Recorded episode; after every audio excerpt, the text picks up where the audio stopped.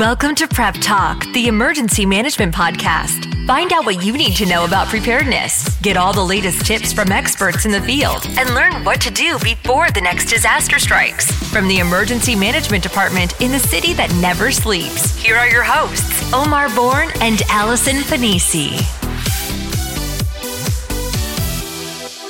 Hello, everyone. Thank you for listening. I'm Omar Bourne. And I'm Nancy Silvestri. And you are our listeners. And as always, we thank you for joining us. We want you to come back as often as you can, so feel free to add Prep Talk to your favorite RSS feed.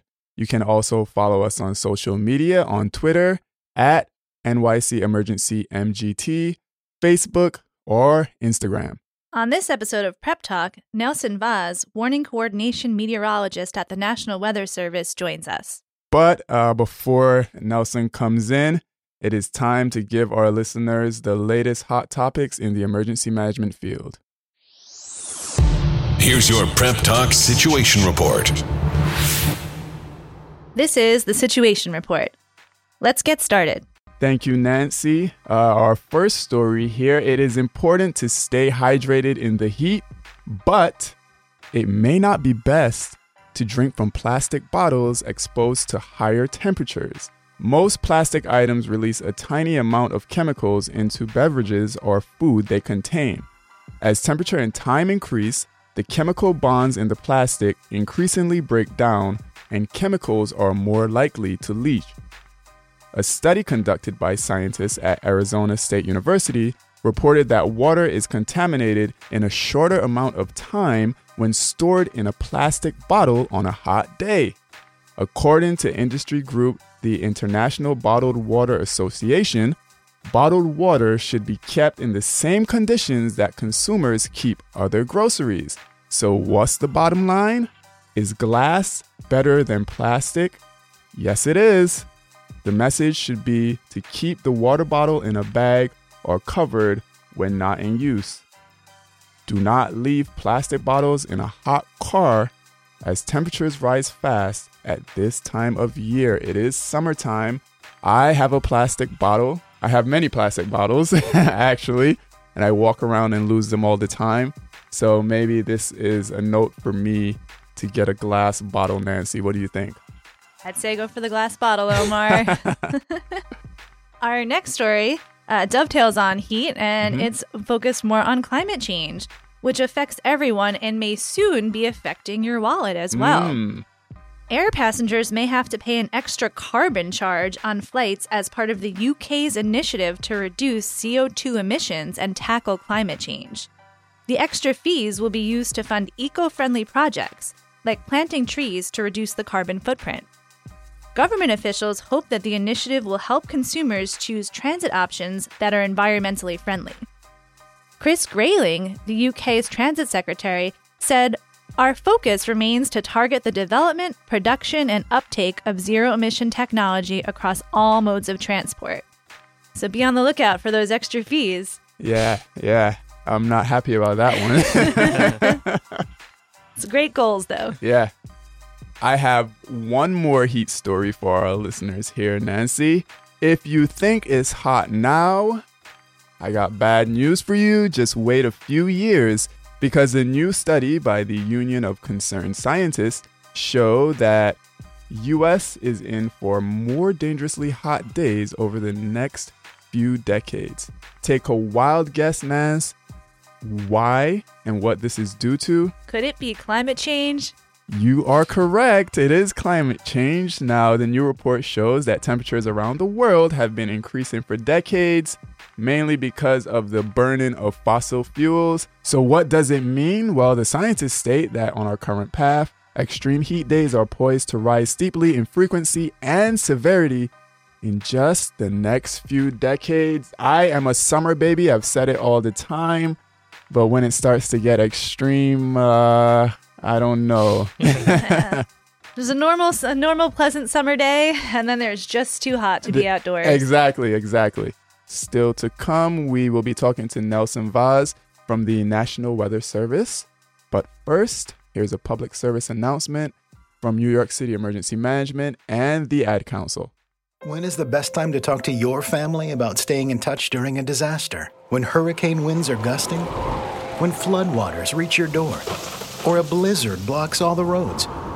Or is the best time perhaps today? During a disaster, you may not be able to stay in touch with your family or friends as easily as you think. Make your emergency plan today. Go to nyc.gov slash readyny or call 311. Don't wait. Communicate. Brought to you by New York City Emergency Management and the Ad Council. You're listening to Prep Talk, the Emergency Management Podcast. You are listening to Prep Talk, and we are back. And we have a special guest. And for our listeners, I just want to give you guys some insight because New York City Emergency Management, we work really closely with the National Weather Service. And Nelson Vaz, our guest, uh, is our meteorologist who we speak with on a almost a daily basis. And this is the first time that Nancy and I are seeing Nelson in person. Uh, and so Nelson is like a celebrity to us in the world of emergency management. So this is a big deal for us. Uh, so Nelson, thank you very much for being here. Thank you, Omar. That's uh, that's a great introduction, and uh, you know, New York City Emergency Management, great partners with us, Omar and, and Nancy. Um, you know, appreciate uh, you guys always intently listening when we're providing you guys information, and we try to try to do the best so that uh, you guys can make the best decisions you need to to help uh, you know the, the the people of New York City. Great. Well, we are so happy to have you. We Mhm. hear your voice, you know, day and night with all sorts of weather updates Yeah. through snowstorms and heat waves and everything in between. Uh, and we're that's happy to share your voice with our listeners. Yeah. thank you, thank you. so, Nelson, you have a wealth of experience in the field of meteorology. What sparked your interest in the field and how did you get started? Yeah, I mean, uh, I, I think with a lot of meteorologists, you know, including myself, it's just something uh, you're right when you're young. You have that passion, that interest in in, in the weather, um, and and nature itself. Uh, you know, I was always kind of interested in in, in the power of nature. Uh, you know, seeing a thunderstorm, seeing a snowstorm, just you know, just uh, what you know, lightning, thunder. I mean, as a kid, I mean, Mhm. you can get scared real easily uh, you know, kind of seeing something, and it's just it's nothing we can control. So, um, I think it you know it started with thunderstorms, then snowstorms. Of course, all kids you got like to get out of school, so yeah. you know having a day off, uh, you know, in the, out of the school year, uh, that's always great. So I was look, rooting for thunderstorms, but I think it was really uh, Hurricane Gloria 1985 um, that you know that was the first first time I really heard about tropical storms and hurricanes, and I Mhm. remember people telling me, uh, you know, even the day before, "Oh, you got to get inside. You know, I was I was just kind of playing outside. I was ten years old, and they're like, you got to get inside. There's a hurricane coming, and you know, it kind of just scared me. But um, you know, when it actually did come through, the power of it, the heavy rain, uh, knocking down half the trees on our block. Um, you know, electricity was out for a couple days. Uh, just just that, you know, kind of that's you know memory that lasts, you know, as a, as a ten year old. And I think that just kind of you know really sparked it. You know, this is what I want to do Mhm. uh, when I get older. Is is uh, you know work in the weather field, learn more about you know why is this you know uh, you know what's causing you know these type of like really you know Mother Nature to have such you know such power and and uh, and to be able to kind of knock down trees like half the trees on your block. So yeah, and that it kind of just grew from there. Um, you know, and then you know how how I got started is I actually had a, a real. I I went to school for biology. Uh, got a biology degree. You know, and kind of the reason my parents kind of pushed me in that direction. Um, but uh, you know, I always had an interest in science, but as I got into the biology degree, finished my degree, started getting into the workforce, I'm like, this isn't for me. You know, I uh, I wasn't passionate. Right. So I'm like, you know what? I know one thing that I am passionate is meteorology. So I went back to school after about a you know a couple of years after after graduating. Uh, got all my coursework done. Uh, met a great professor uh, at Stony Brook, uh, Brian Colle. Uh, he kind of was a mentor to me. He, uh, you know, I did research with him. You know, Mhm. did did uh, you know took all the coursework. Got volunteer uh, job at the National Weather Service out in Brookhaven National Labs, where you know we are the Weather Service office for the tri-state region, including New York City. Mhm. Uh, the you know uh, the federal government agency. But basically, got my foot in the door as a volunteer. Uh, once I was done with all my coursework, got a job there as an intern, and I've been there for 16 years. Um, you know, worked my way up to uh, a general forecaster, a lead forecaster, and now warning coordination meteorologist. So yeah, it's it's been a great uh, great ride, and uh, I'm I'm lucky to do something that I'm passionate about as a career. So very happy about that. So I have a question because I see the meteorologists on TV all the time. so I have to ask: uh, Were you ever interested in being on TV? For the news stations as a meteorologist? Yeah, you know, a lot of people ask me that. Uh, I mean, a lot of people don't even know you know they're like oh you work in the weather are you you know what channel are you on right but um you know we i, I I've always been a more laid back personality, more of an introvert. Mm-hmm. So uh, TV was never, you know, not, not never something for me. Um, so I was always more interested in the science Mm-hmm. aspect, and in, in terms of uh, kind of being able to do cutting edge science, uh, doing the real forecasting. Um, I think the National Weather Service is, you know, that's that's that's the place you want to be. So And if there's any consolation, biology was never my topic either. so I'm right there with you. I, I always joke on the podcast that I only remember one thing from science and biology, and it's symbiosis, a symbiotic relationship. I say it all the time. That's the only thing I know. It, was, it was worth the education. Yeah, there you go. um, but you know, you talk about your experience. So, what have you learned, and how has those experiences shaped your outlook now and, and into the future when it comes to the weather and, and even climate change, meteorology in general? Yeah, you know, I mean, um, I mean, the big thing for as a meteorologist, and you know, for myself, is is that you know, it, once you think you know everything in meteorology, uh, yeah, I've been here 16 years, which is not not a long time. There's meteorologists who've been there 30, 40 years. Um, you feel like, all right, I'm comfortable. I know, you know, I see this pattern coming up. I see the models are showing me this. This Mhm. is what's going to happen. And once you get overconfident, you, you, you know, weather weather forecasting will quickly humble you. Um, it's just, I'm, I'm amazed actually. You know the precision we can forecast with these days. Right. You know the potential for thunderstorms, where the most likely you know thunderstorms are even a you know a winter storm to have a 20 30 mile uh, track difference or or a tropical storm 30 40 mile track difference you know say out 24 hours Mhm. it's pretty remarkable where you look where we were 20 years ago but you know even with that said you kind of feel oh we got this confidence and we can really hit it um, and I, I think once you get overconfident you can be quickly humbled because you learn that uh, you know mother nature the atmosphere is very very chaotic.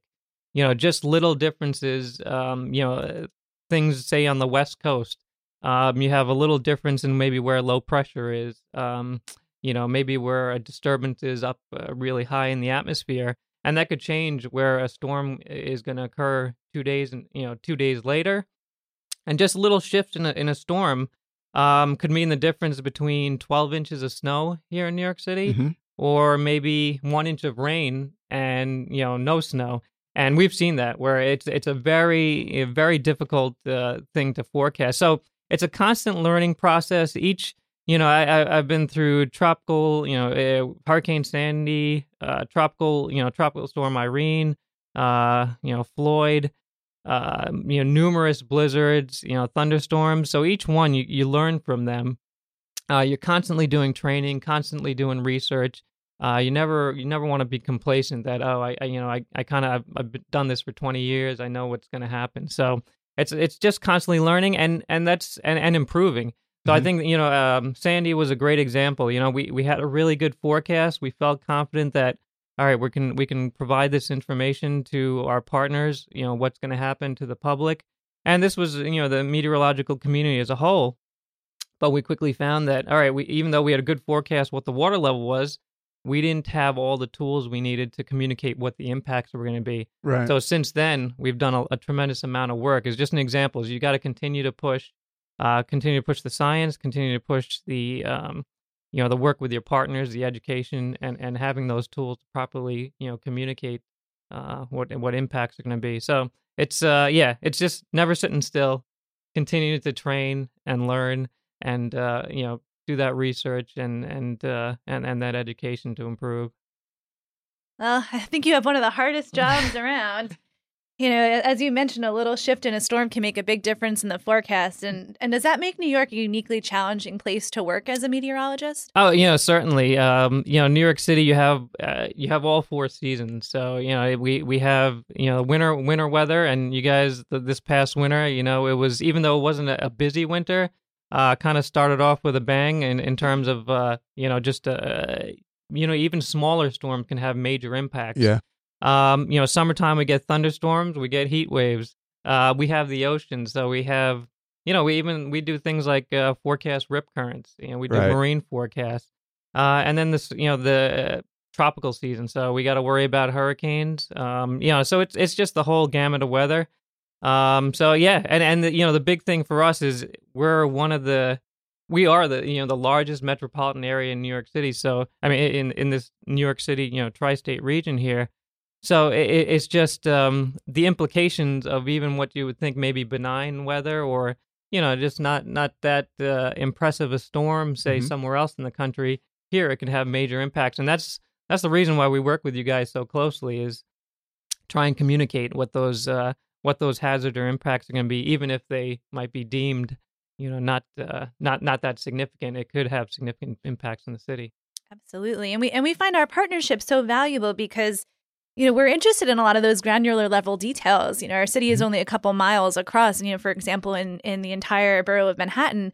Um and it's it's challenging, you know, I think on a you know, for meteorologists to be able to provide us with such specific forecasts and answer very very detailed questions we have and you know, you and your and your colleagues at the National Weather Service are always able to do that for us and that helps us to prepare and really easy impacts for New Yorkers when things do happen. So it is an invaluable service, um, despite the challenges of Yeah. certainly of, of doing that. No, I appreciate it, Nancy, and we, uh, you know, I think we appreciate you guys keeping us on our toes and uh, keeping us honest. And yeah, we we uh, the, we're striving to always get better. Wonderful. Yeah. Um, and uh, we're in hurricane season, uh, as you know. Uh, I'm going to get to heat, but I, I want to talk about hurricanes for a little bit.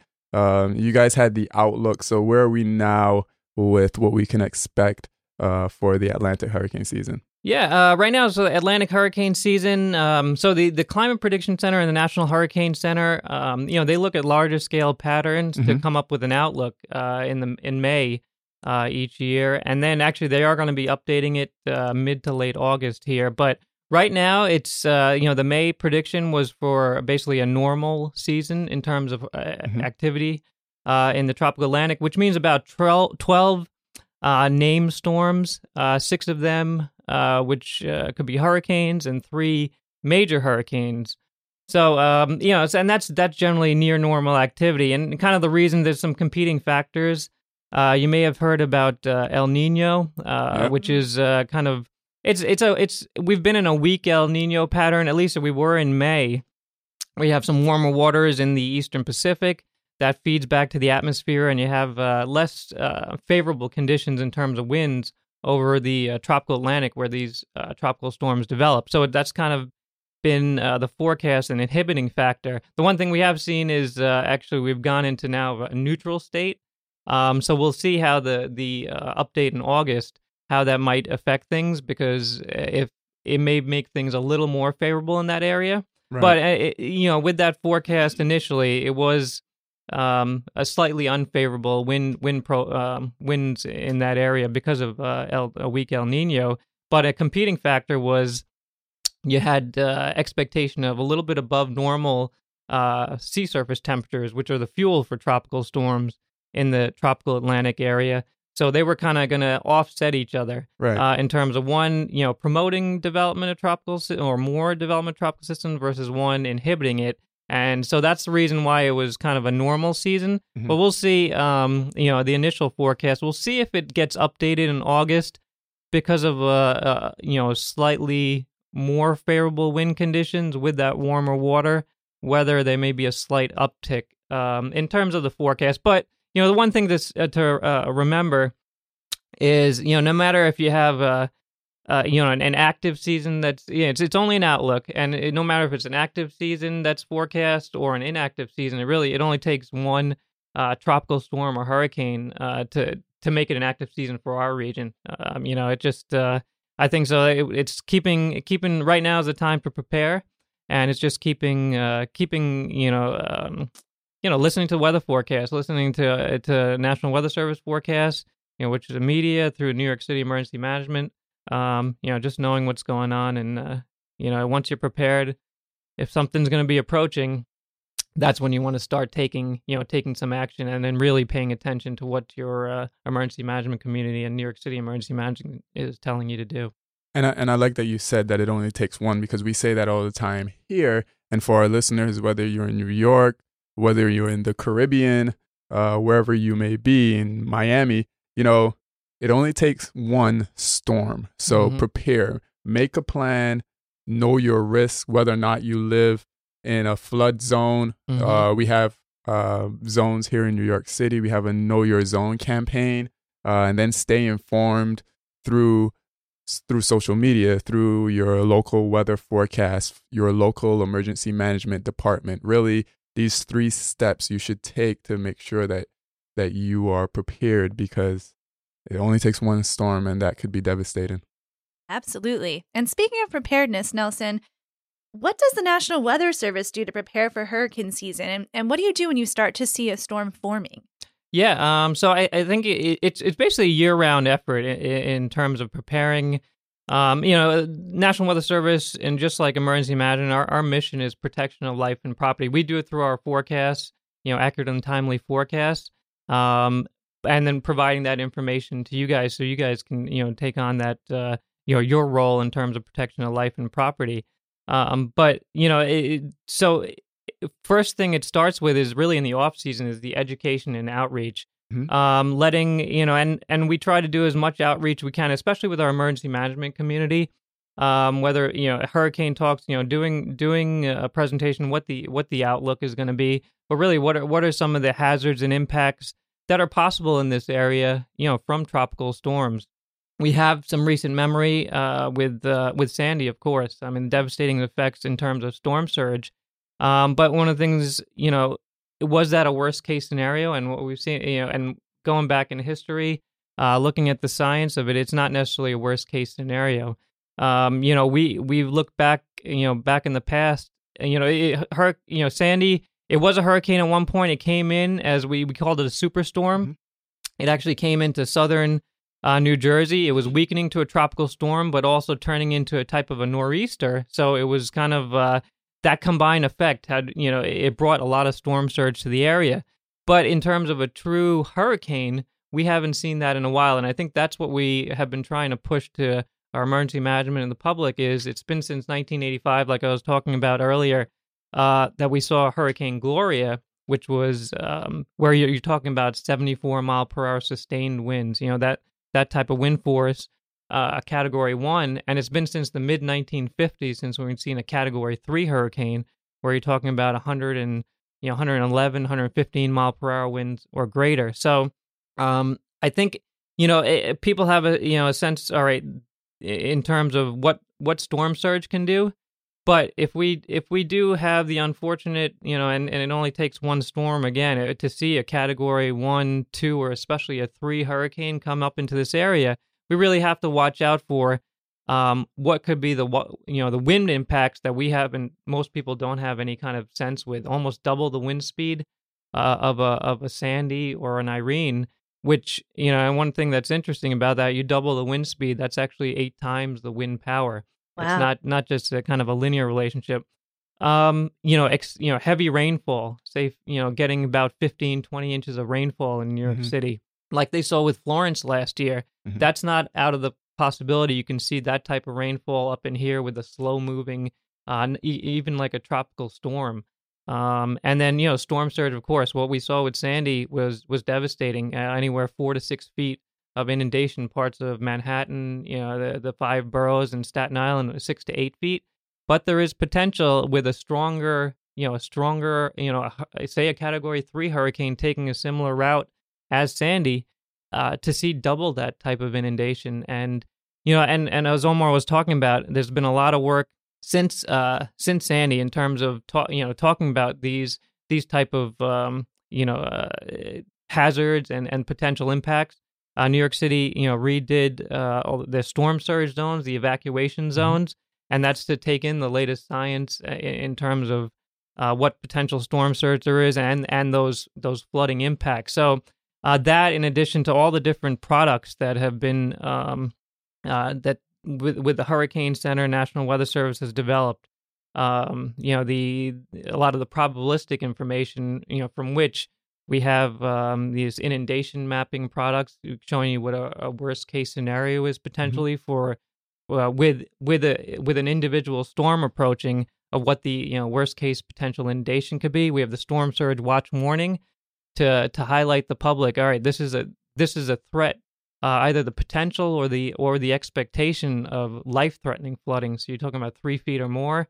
Uh, we have products uh, such as the um, arrival of tropical storm force wind, the earliest arrival and most likely arrival. This helps emergency management community uh, for those high risk populations where we need to get you know them to safety as early as possible. And before even the earliest threat of uh, tropical storm force winds are, that type of product will help. And then you want to get all your, pre- your preparations done uh, before the most likely expected tropical storm. So those are just some examples of the products, but this is this is kind of what we do in our outreach and education. And then once we get into the so once we get into the if there is a storm out there, the Hurricane Center is taking a look at the big picture what the track of the storm is, and mm-hmm. you guys, most of you know about the storm track. Uh, you follow that uh, black line, the skinny black line, and then you have the forecast cones, which show the uncertainty, and that's based on kind of forecast errors um, that the Hurricane Center keeps track of. Now, you know, out five days, if that if that forecast cone is going to have, and that's just the center of the storm where that's forecast, not the impacts around it.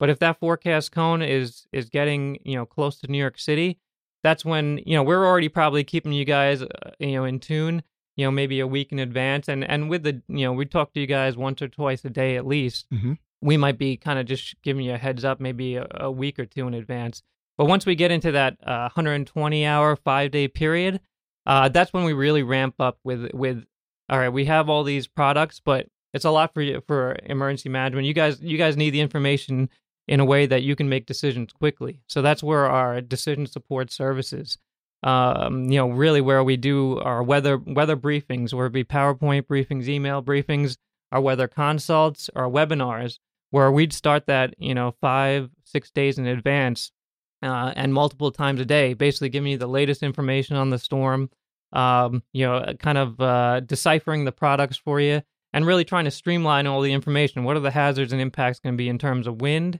um, you know, uh, storm surge, rainfall, uh, even even say tornadoes, and how are those impacts, and you know, hopefully some preparedness information that we've already been doing through the season.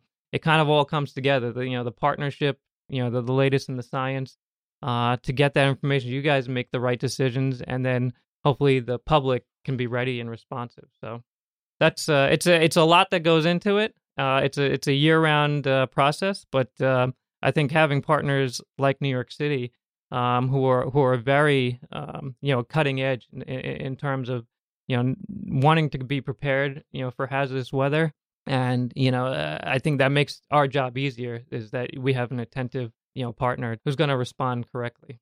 Well, we we gear up and look forward to our weather updates as soon as we know what time we're going to touch base with you guys. We have dozens and dozens of city agencies and literally hundreds of people. Oh yeah, um, who hold their calendars and anxiously await the latest information and the latest products uh, from your office to really help us start to get everything into motion uh, to deal with whatever hazard that we uh, that we're coming up with. And your, your new weather products that you were speaking about, the inundation maps and, and all of the uh, hurricane related product products are so helpful um, for us on the emergency management side and just being able to map that out and really get a sense of where the impacts are and, and what we can tell the public and what we can do to help them prepare and to help the city um, get through these events um, more quickly.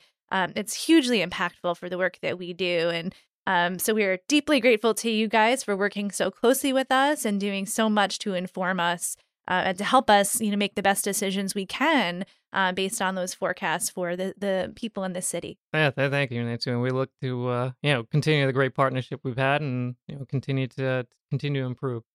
So I want to take a look at heat uh, for a little bit because uh, uh, we are in summer and we've had some intense heat thus far.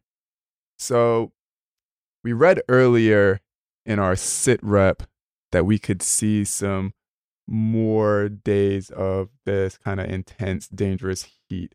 Can you inform our listeners about that? And then just some of the quick tips that people can take to be prepared for heat because I feel like people may underestimate heat and the dangers that are associated with it. Yeah, um, yeah. So uh, you know, in terms of the kind of the first part, in ter- in terms of seeing more days of heat, um, you know, eh, we we ha- there is evidence that uh, over the last, uh, at least you know, for us in terms of the last hundred years, looking at global temperatures, Mm-hmm. there has been an increase. You know, we're we're kind of hitting on almost you know top five every year uh, in terms of global temperatures. Uh, you know, increasing. So uh, that's you know in terms of weather and that's you take that on a global scale. A lot of that may be um, you know that's that's kind of generalized over the whole earth. So where we concentrate more is on you know the weather going on for the week Mhm. and you know in terms of that there are going to be variations we saw you know last year um we didn't uh last year we didn't have any 100 degree days but you know this year we we got two so it, it's more when you kind of go down to the seven day you know level Mhm. it is more kind of a localized it's hard to make kind of um uh i guess jumps or conclusions from you know um looking at kind of a small period of record say 100 150 years in terms of increasing global temperatures whether that's having a direct impact on say like a heat wave today Right. Okay. um, the biggest uh, correlation that they have seen in the research is global increases in global temperature um, having an increase in potential for extreme rainfall. Mm. But um, you know, it, it, it there is going to be um, you know some link, but in terms of temperatures, but exactly where that's going to occur, you know, when that occur, it could be more warmer winters. But uh, I'll take not that. necessarily, yeah, yeah, yeah, not necessarily like warmer summers or Right. some some parts of the area. So, um, but you know, with that being said, you know, we're in, we're in an area that uh, every every summer we're going to have the potential for you know extreme extreme heat. Um, I think two, 2000 the early 2010s we've had we had multiple years where uh, we saw the five boroughs you know reaching 100 degree temperatures um, at least for a, a day or two, and then also you know heat waves. So um, you know that um, that potential is going to continue, you know, with us uh, for the years to come. So something to something to kind of keep an eye on. And then you know, with that being said, um, you know, so what are some of the tips? I, I think um, you know this this past kind of uh, couple of days showed in, in terms of uh, you know just the sensitivity. You know, people may not take the heat as seriously because it you know it does get hot in the summer in in, in the city, but uh, you you can kind of just see it in terms of the demand on the on the power grids, and, and so in terms of giving early heads up, I think that's where we can play a part in in providing that information. Um, in terms of staying safe, uh, you know, first if you can stay indoors as much as possible in, in air conditioned areas, um, that's that's kind of I I think the key. You know, kind of staying outside. Uh, I mean, staying inside. Uh, drinking as much as fluids as possible. Uh, really important. I think uh, if you do have to, and and the one thing is you want to check on especially the elderly, uh, the young, the the the infirmed. Um, do are they? Uh, is their air conditioning working? Do they have all the proper fluids? Are they are they staying cool? Because they are the most susceptible to heat, even if they are staying inside. So Mm. that's uh, I think that's very important. Uh, if you have to work outside, um, take as many breaks as possible. Wear lightweight, light colored clothing. You know, I'm trying to reflect the uh, as much heat off as possible. Uh, drink as many, you know, drink as much fluid as you can. Take as many breaks as possible. It's Mhm. really important. And I think, uh, you know, I, I think we've seen it unfortunately over the last uh, several years. Is you know, in vehicles, never never forget your your your children, uh, pets. Uh, you never want to you know lock them lock them in the car, lock them in you know a vehicle, and leave them even for 15, 20 minutes. I mean, you can get like an oven in there, you know, very Right. quickly, um, and and you know that that can be deadly. So I, I think those are you know those are some of the some of the tips. I think that you know, in terms of uh, you know uh, really to kind of kind of heat and you know just just try and uh, you know it, summers in the city are going to be hot, but you know just uh, take it slow. You know, drink, keep hydrated and and and try and stay cool and, and remember to check check on the kids, check on the elderly, um, and uh, you know enjoy. You know that's part. It, it, it's heat in the summer, but there's uh, you want to try and enjoy uh, enjoy the the short summers we have because uh, they can be you know really good time to to take advantage of the city. hmm And a heat wave is uh, three days of 90 degree weather, correct? Correct. Yeah, and it, it you know it's for us that's three days of ninety degrees. Um, you know, three consecutive days. But um, you know, it, you go down to Texas, three days ninety degrees. Normal. it- it- that's like yeah, yeah. I mean, it's it's more like three months of ninety degrees. So uh, that's at least for us what a heat wave we we define it as. So we've talked a lot about different hazards today, from heat to hurricanes. Um, so many things for you to think about over the course of your your forecasting time. Right. So, what would you say keeps you up at night? Yeah, I, you know, I think for for us, it's um, you know, for me, and I, I think for uh, you know Ross Dickman, who's our meters in charge, and all our forecasters, it's it's really um, you know, th- those life threatening type of you know weather weather hazards, you know, whether it be extreme heat or, or I think really on a on a on a bigger scale, it's these tropical systems, you know, like uh, the next Sandy, um, you know, the next, you know, say a 1938 hurricane, you know, category three type hurricane where a lot of lives are at at risk because of hazardous weather is is making sure that we are you know like we're doing with the the tropical or or a lot of these other uh, weather hazards is that year round we're we're we're providing that education and outreach. We're making sure that the science is improving and that's that's kind of a given. The science is improving so you know better science doing that research so that the forecasts are going to get better but also doing that um that outreach that education working with our partners knowing what's you know what's the uh, what are the critical thresholds for you guys? You know what are your action you know action timelines? What are your um, action uh, you know thresholds that uh, we we can provide you that latest information that best information but in the right format right uh, you know right time uh, in the right manner so you guys can make those decisions. So I, I think it's it's it's constant process of just kind of thinking you know um, uh, looking at the past, but also thinking, all right, what is something that we haven't seen in a while that people aren't prepared for, the public's not prepared for, um, that could pose a significant threat to life, and how do we how do we work best with our emergency management partners to to help them make the decisions to keep you know keep keep the uh, keep our co- community safe. Yeah. And and I like that you talk about communities and education and keeping people safe because at the end of the day, that's what meteorology is about. Uh, in concert or in tandem with emergency Mhm. management, helping to inform people, teach them about not only the risks and the hazards, but what they can do to stay safe when we do face extreme weather. So we appreciate your work, Nelson. We appreciate you taking the time out to be here with us on this episode. And we have the fun part of the episode. I mean, it's all been fun, but uh, we have our rapid response where we ask you a few simple questions and you give us the first answer that comes to mind. This is this is as I said, the fun part, even though the entire episode has been fun. no, definitely, it's been a good experience, and uh, yeah, I saw. I, I, I um looking forward to this. Uh, you know, this part, the rapid Q and A. So. Yeah, it'll be good. It'll be good. It's time for Prep Talk Rapid Response. All right, let's start with the first question. What is one emergency item you cannot live without?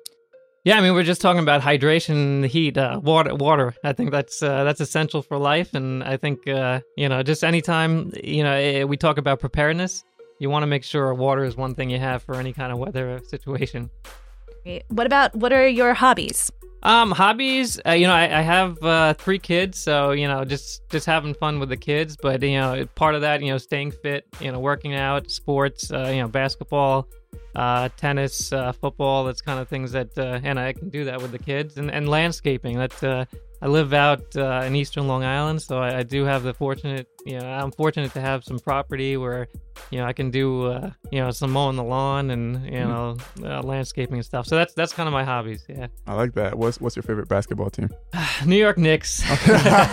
okay.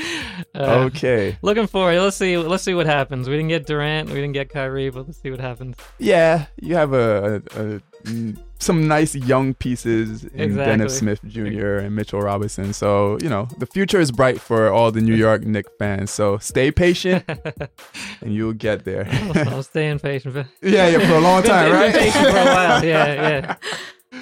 It'll come. Uh, what is your favorite disaster movie?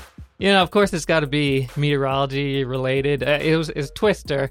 Um, I, I think you know there's a there's a lot of um, there's probably been a lot of like weather type movies, but I, I thought Twister.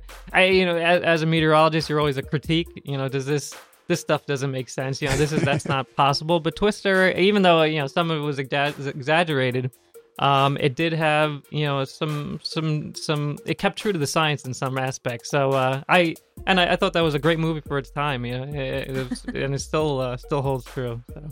Justin, our producer, for our listeners, when you said Twister was churning in the background, so I guess he's a big fan of Twister. Yeah, yes, he gives me the thumbs up, so that's a yes.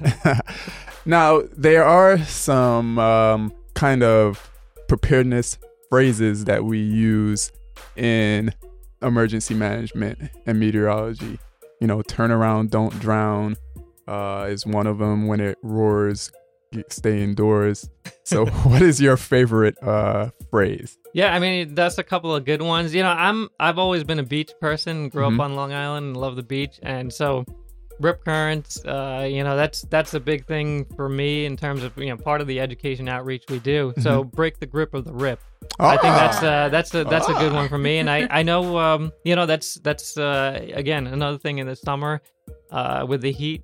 Uh, you know, we have a lot of you know, younger kids or, or people who may not be too familiar with the sh- you know, with the beach and the, the hazards. But I think uh, one of the important things for us is remember break the grip of the rip.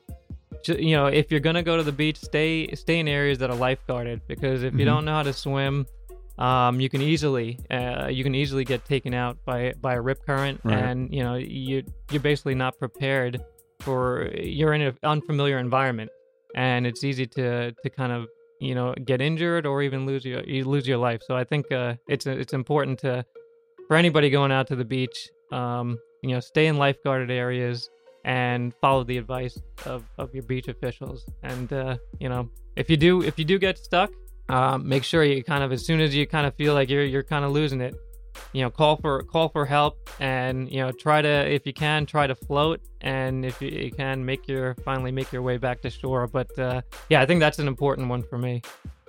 Those are great tips for our listeners this Mhm. summer. Uh, Nelson, sum up the work that you do in one word. Uh, I, I'm going to say challenging. It's just, uh, I think, as we've been talking about, it's, it's, uh, you know, just the seasons we have, just the, um, you know, the type of weather that even just small changes in in the in in weather, uh, a storm track, uh, temperatures can have huge implications on you know weather in our area because we have the ocean right next to us that really uh, kind of plays a, a moderator in in, in our uh, uh, our weather. And um, yeah, I, I mean, and just the fact the tri-state region here was such a populated uh, area it's just little you know even even subtle subtle subtle subtle we- weather phenomenon you think may not have a big impact in other areas here with millions of people uh, can have huge impact. So it's just it's a challenge but uh, that's what keeps this job interesting. And uh, i think for all of us uh, all of us you know we're, we're passionate as meteorologists and you know as civil servants try to do our best. Uh, you know sometimes forecasts may not uh, end up perfect, but I, I think it's not um, it's not out of the lack of trying and uh, and you know learning from each each one of these events to get better the next time. I can say from working with you over the course of many years that you have one of the most hardworking teams I've ever ever seen. Um, morning, noon, and night, and especially when there's any kind of weather on the horizon that may be dangerous for New Yorkers, um, you are nonstop, and it is greatly appreciated by those of us who rely on you to, to help keep us safe. Yeah. Yeah. appreciate it, guys. Thank you for being here. Thank you very much. This is great, guys. Thank you. Thanks, Nelson. That's this episode of Prep Talk. If you like what you heard, you can listen anytime online or through your favorite RSS feed. Until next time, stay safe and prepared.